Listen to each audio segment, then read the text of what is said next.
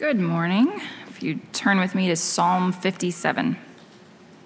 To the choir master, according to Do Not Destroy, a Michtam of David, when he fled from Saul in the cave. Be merciful to me, O God, be merciful to me, for in you my soul takes refuge. In the shadow of your wings I will take refuge, till the storms of destruction pass by. I cry out to God Most High, to God who fulfills his purpose for me. He will send from heaven and save me. He will put to shame him who tramples on me. God will send out his steadfast love and his faithfulness. My soul is in the midst of lions. I lie down and fiery beasts, the children of man, whose teeth are spears and arrows, whose tongues are sharp swords. Be exalted, O God, above the heavens. Let your glory be over all the earth. They set a net for my steps. My soul was bowed down. They dug a pit in my way but they have fallen into it themselves. My heart is steadfast, O God, my heart is steadfast. I will sing and make melody.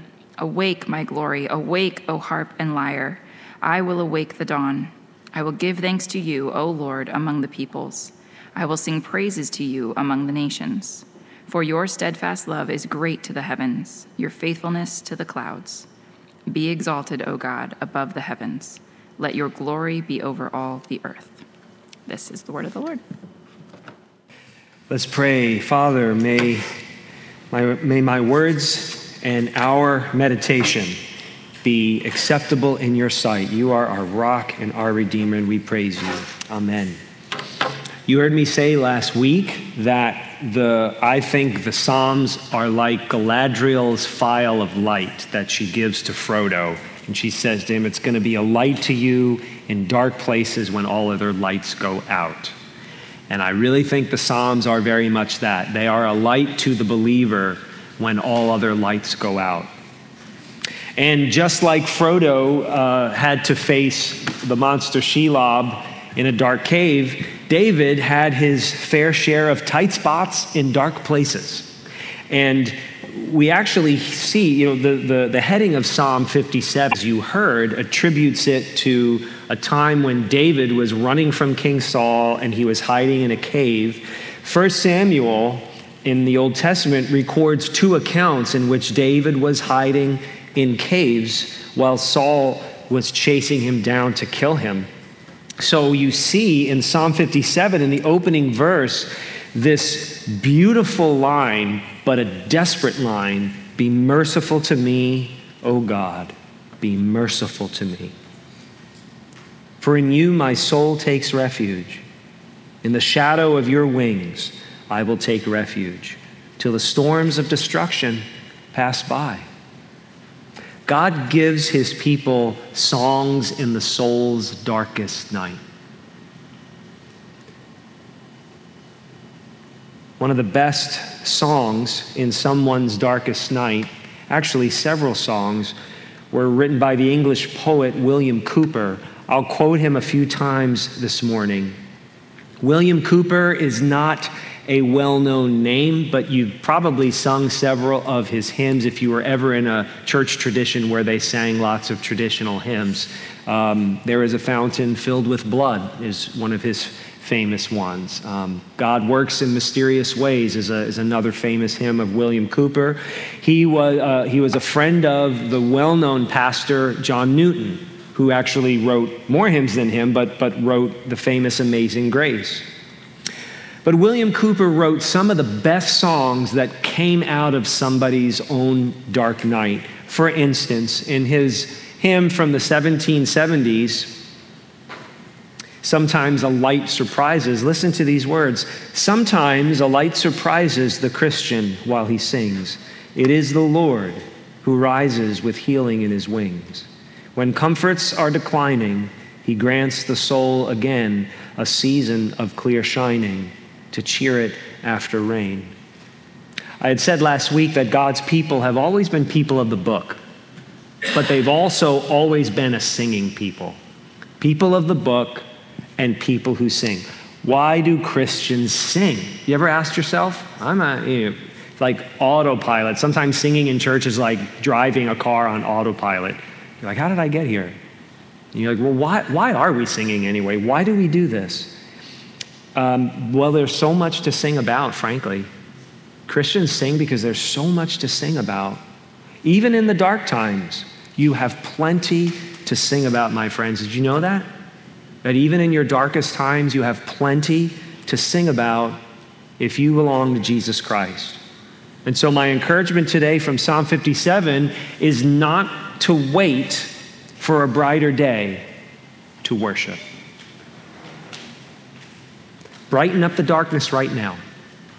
And I'm going to use worship as a broad term, not just standing and singing in church, but your attitude towards God, your lifestyle of remembering why you exist and who you live to serve, and who has changed your life, and who has a future plan for you, and will never let you go and will always be faithful to you. That's what I mean by worship, your, your life response to your gracious, loving Creator. Don't wait for a brighter day to worship, brighten up the darkness now. And Psalm 57 helps us see the benefits of worship as a habit, as a lifestyle. Worship, first of all, is a comfort to the believer. And second of all, worship provides the believer with a new perspective on things. Finally, and, and this is probably the most important part, worship helps the believer see that they have a new nature that you have a new nature. And, and so those three ideas are, are, are going to come up today worship as your comfort, worship as giving you a new perspective, and worship as revealing your new nature in Jesus Christ. Worship as comfort, as a new perspective, and as your new nature. Worship as a comfort. So, Worship was a comfort, it was a bright highlight to David's literal darkness. We're not even talking figuratively with David, it was literal. He was hiding in a cave. David's situation was a great distress in comparison to his recent successes. If you're familiar with David's life, long before he was a king, shepherd boy turned warrior, and uh, he, he, as a young man, he had tremendous success. Uh, he, he, he was anointed the future king as a youth. I mean, imagine what that might do to your mind. After that, he defeated the Philistine champion Goliath. Imagine what that could do to somebody's mind as a young person. And, and through these supposed successes, he won the hearts, whether he was trying to or not. He won the, the adoration and the trust of the nation of Israel. I mean, people were praising him and following him long before he became king. Imagine what that might do to a young person. So he goes from that to utter despair, running for his life, Saul trying to chase him down, the, you know, the current king trying to chase him down, and, and he's left in the wilderness going for, like, like the Taliban, right? Going from cave to cave so that he can't be captured. Uh, except I think he was more admirable than the Taliban. I should probably say that. So, so this is the contrast of David's early experience in leadership. He goes from the spotlight of the battlefield to the darkness of a cave. That's the contrast. Now he's in utter despair. He's literally in darkness, not only figuratively, but, but he meditates on all that he knows of God. Again, meditation, the lost discipline of the believer, we're trying to bring back as a church. Every summer we look at the Psalms to rediscover for you, for me, the lost habit, the lost spiritual discipline of meditation. And so David, in the darkness of a cave, meditates on all that he knows is true of God. So, verse 3, he says, He will send from heaven and save me. He will put to shame him who tramples on me. God will send out his steadfast love and his faithfulness. See, David, in meditation, he remembered, he counted on God's, these are big words, steadfast love. That's, that's God's irrevocable covenant love, God's committed to you forever love. And David remembers that, and that's the word he used. So, so David's counting on God's covenant love and God's dependability. And that allowed him to worship, I think. In his distress through meditation, he is now able to worship. As our brother said earlier, like what gets you out of your frustration into worship, into thanksgiving, into gratitude. Quite often, meditation has to come first. Look at the refrain of the psalm. The chorus comes up twice. He says, "Be exalted, O God, above the heavens. Let your glory be all let your glory be over all the earth." See, he's worshiping now. Meditation on the truth came before the praising. Do you notice that? Meditation comes before worship. One of my seminary professors used to say, Worship is a dialogue between God and us. God speaks, we respond. Revelation, response. Revelation, response. That dialogue is worship. And so he is meditating on God's truth, and now he responds to it Be exalted, O God, above the heavens. Let your glory be over all the earth. Revelation and response. Why could David praise God in a dark cave? Because God's love and faithfulness were brighter than the cave. And so that was a comfort to him. He didn't wait to worship, he embraced worship in his distress, in the darkness. And that brought a comfort to him. That was his comfort. Now, I want you to play devil's advocate right now. You should, be, you should have, at least at some point this morning or in your life as a Christian, asked this question. But isn't praising God in distress really just stoking myself up? Isn't praising God when things are really bad isn't that just emotionalism or being sentimental and not realistic? I don't want to be a happy, clappy Christian. I don't want to be false. I don't want to be fake. If I'm struggling, I want to be honest about that, and I don't want to act like everything's okay. I don't want to let my family and friends and, and non Christians think that everything's okay. I don't want to be a hypocrite. Isn't it over emotional to praise and worship and thank God when I feel terrible? It's not. It's not unreasonable. And you're not living in denial. I would argue it's just the opposite. Worship cultivates a new perspective in dark times. The believer is responsible for being transformed in their life. Apostle Paul in Romans 12 said, Be transformed by the renewing of your mind. Worship helps you renew your mind. It provides, it cultivates a new perspective in the midst of your darkness. When things get dark, it doesn't mean you get a break from growing in your faith and allowing your mind to be transformed in the newness of God's light. And so, what, what you see here is David develops in worship a new perspective. Look at verses 9 and 10. I will give thanks to you, O Lord, among the peoples. I will sing praises to you among the nations, for your steadfast love is great to the heavens, your faithfulness to the clouds. Worship offers you a new perspective. And I want to talk about two types of perspective that I think we, we see here in verses 9 and 10. The perspective for the believer in distress, but also it provides perspective for the unbeliever who's watching you in your distress. So, perspective for the believer in distress, look at this. He says, What? He says, Your steadfast love is great to the heavens, your faithfulness to the clouds. God's love and faithfulness are great to the heavens. Great. what is he saying? He's saying God's love and faithfulness know no limits. They exist and go and extend into eternity.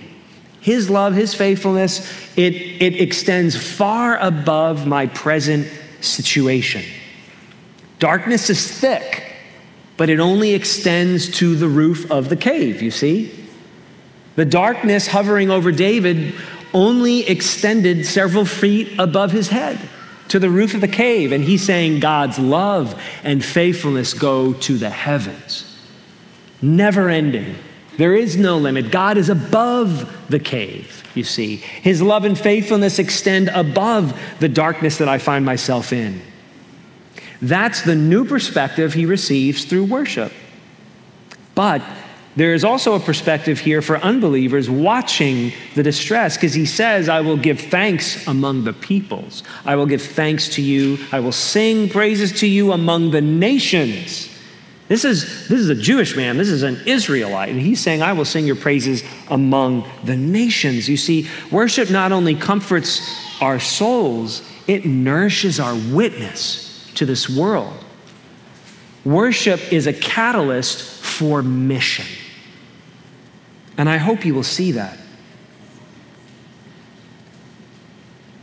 The author Luke, in, in the book of Acts, chapter 16, tells us that when Paul and Silas were in, in the Greek city or the Roman colony of Philippi, a lot of amazing things happened in Philippi, and a church was born there. And eventually, a famous letter was written to Christians in Philippi, and a huge impact on, on history and Christianity. But it, it really began with Paul and Silas in a prison cell. They, they, they, had, they, had, they were literally praising God among the people, singing praises to God among the nations, and they were imprisoned for it unjustly. But, but Luke tells us in, in Acts chapter 16 that in the, in, in the night, in the darkness of this inner prison cell, it says, about midnight, Paul and Silas were praying and singing hymns. Could you imagine? They're in prison they're singing hymns in prison in the middle of the night, and Luke says the prisoners were listening to them. And I thought he didn't have to add that. But he made the point. So they were praying and singing in prison at night, and the prisoners were listening to them. You know, when our family lost one of our own uh, uh, several years ago, uh, I remember singing, um, singing around the hospital bed uh, after his death. And um, I, am pretty sure, Mom, right? It was, it was, um, it is well with my soul, right? Uh, just five or six of us just started singing "It Is Well with My Soul" after after the end. Um, I will tell you this: the doctors and the nurses were listening. They were listening. That was one of our soul's darkest nights. But the doctors and nurses were listening. Ask a medical professional, they will tell you Christians suffer differently. True Christians suffer differently than everybody else. It is from our worship in suffering that unbelievers, that non Christians see a unique faith. It's not very unique to be happy when things are going well. It's not. It's unique to express hope and joy when things are not well. The world notices that. So give praise to God now in whatever darkness you're enduring. Whether it's a very thick darkness and you don't think it's ever going to lift, or whether it's like a shady cloud hovering over you, not letting the sun in. Give God the praise now. If His love and faithfulness, as David said, extend to the heavens, think about that. If his love and faithfulness are limitless, if that was true for David, it is absolutely true for you. God is over those who trust him in all places at all times. If Psalm 57 is true, then there is no country, there is no period of history, there is no struggle whether national or cultural or, or personal or private, no struggle over which God's glory does not hover. Again, William Cowper. Though vine nor fig tree neither their wonted fruit shall bear, though all the fields should wither, nor flocks nor herds be there, yet God the same abideth his praise shall tune my voice. For while in him confiding, I cannot but rejoice. Don't wait for the darkness to lift. Why wait to sing? Why wait to give thanks? Why wait to find your hope until the darkness passes? Why wait until it passes? What if it gets darker? What if your darkness gets darker than it is right now? What if the darkness persists longer than you anticipate. What if some aspect of the darkness you are enduring never fully dissipates in this life? Why wait? William Cowper, you know, people are still singing his hymns 200 years, almost 250 years after he lived. William Cowper suffered with depression his entire life. He would have been diagnosed if he lived today. Before he was a Christian, he had several attempts of suicide. At, listen, after he was a Christian, he had several attempts of suicide. It's reasonable to, to assume from the record that he probably died depressed. This is a man who wrote hymns that literally speak the truth and grace of God. And yet the man struggled with depression his entire life. That aspect of his own darkness never fully lifted. He had to endure that struggle for the rest of his life. But his pastor and friend, John Newton, and no doubt the prevailing truth and grace of God in his life, he obviously read the Bible and trusted in it based on the songs he wrote. Those things, fellowship and truth, provided for William Cowper a glow. I would suggest a little glow that just kept him focused enough in the darkness that he didn't completely despair.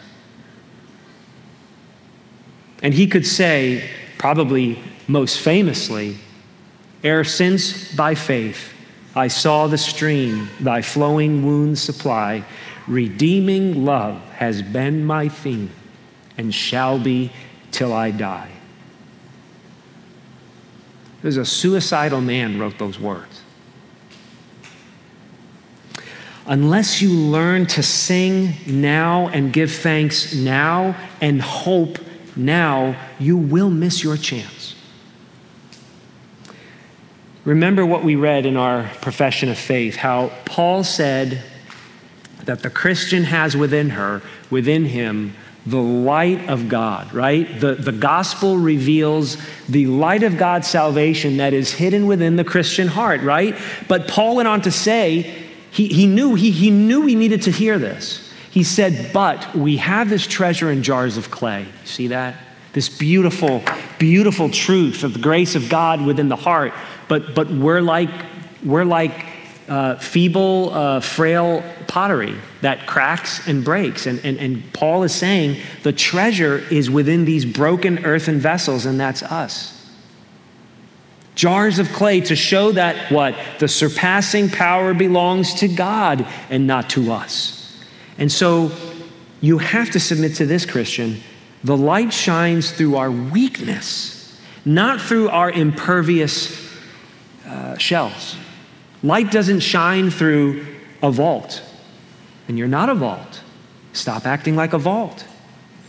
You're a cracked pot, my pastor from high school once said. You're a, you're a cracked pot, and, and you have to be a cracked pot to light, let the light of the gospel shine through. So submit to that, that the light shines through our weakness, not our apparent strength. Worship is possible in the darkness because it's actually your new nature in Christ if you follow Him.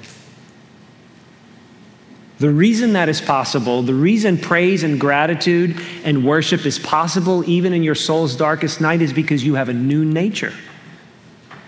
It's not fake, it's not disingenuous. Yeah, you don't have to be over emotional. We are Presbyterians here, not Pentecostals after all. But seriously, like, like you, you, you don't have to stoke yourself up to genuinely thank God and praise God and hold on to hope because it really is your new nature in Christ. David defied the prevailing thought of his day and the prevailing thought of our day. And this was the prevailing thought. It's what Job's wife said to him curse God and die. Or maybe she would have said to Job today, curse God and deconstruct. Get it over with. Enough. David said, No, no. My heart is steadfast, you see. There is a resolve there. My heart is steadfast. Oh God, my heart is steadfast. I will sing and make melody. Awake, my glory. Awake, O harp and lyre. I will awake the dawn. One scholar says David is basically saying this when the sun comes up, it's going to find me up already praising God. I'm going to wake myself up before the sun can wake me up. I'm going to be alert. I learned this song when I was a kid. So rise and shine and give God the glory. Right? And there's this whole Noah part to it, but I don't like I think like whatever. The real the real meat of the song is so rise and shine and give God the glory. Simple, beautiful truth.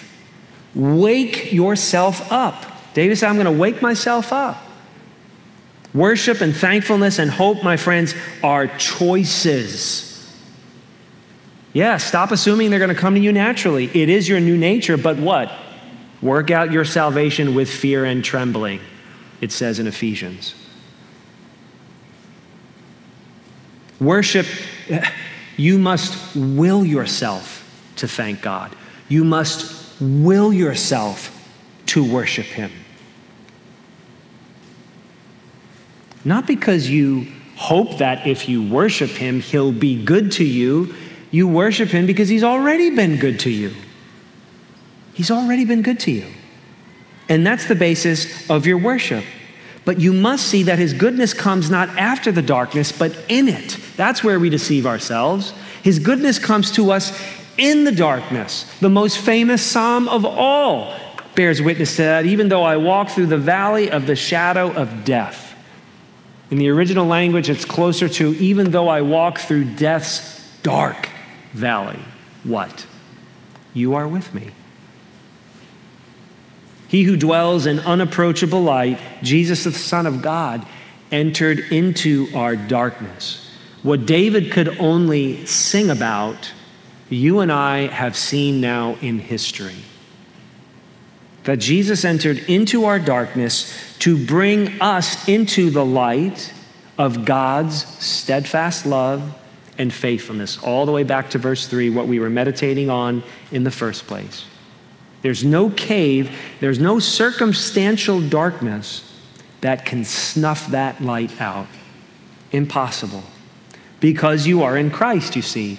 It is your new nature to be like Jesus Christ who worship God on this earth in the shadow of this world's darkness, in the shadow of sorrow and grief, in the shadow of Rome, in the shadow of his adversaries in the Sanhedrin in Jerusalem. In all of it, Jesus worshiped his heavenly Father in the shadow of this world's darkness and won your salvation and brought you into, as it says in Colossians, cap, uh, Colossians chapter 1, the kingdom of light. He rescued you from the kingdom of darkness and brought you into the kingdom of his light. So don't wait for a brighter day to worship. To be a Christian is to realize that God is with you in the darkness. And if he's with you in the darkness, you can thank him and you can praise him and you can say, I will sing. I don't feel great, but I will worship. Can you, I am telling you, if you, especially those of you who are parents, if you can, if you can will yourself to worship God in your darkness, that could be the most powerful witness to your children you can offer them. They will see it, they will catch that, and they will not forget it. No matter what the Christian endures, you have every reason to choose a habit of worship. Worship as your comfort, worship as your new perspective, because worship is now your new nature.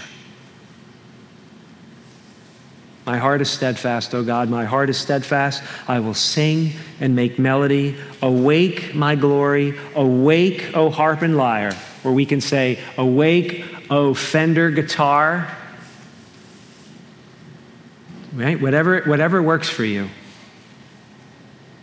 Awake, I will awake in the dawn. Give God the praise now. Give him thanks now. Even if it's just like our brother said, you're frustrated because you didn't get invited to a wedding. And so you're walking along the river and you're like, wow, this is more beautiful than I want to admit. Thank you, Lord. Okay, that's a good place to start. Praise God now in whatever type of darkness you are enduring. And I'll close with the final, uh, final word from William Cowper, who I think we will see in glory. And we will see that the cloud of depression has lifted, has finally fully lifted. And whatever cloud you're walking around under right now, my friend, it will lift by then as well. And we will behold each other whole. So let's sing now with that hope, and let's sing along with William Cowper. Let everlasting thanks be thine. He means yours. Let everlasting thanks be thine for such a bright display as makes a world of darkness shine with beams of heavenly day. Pray with me.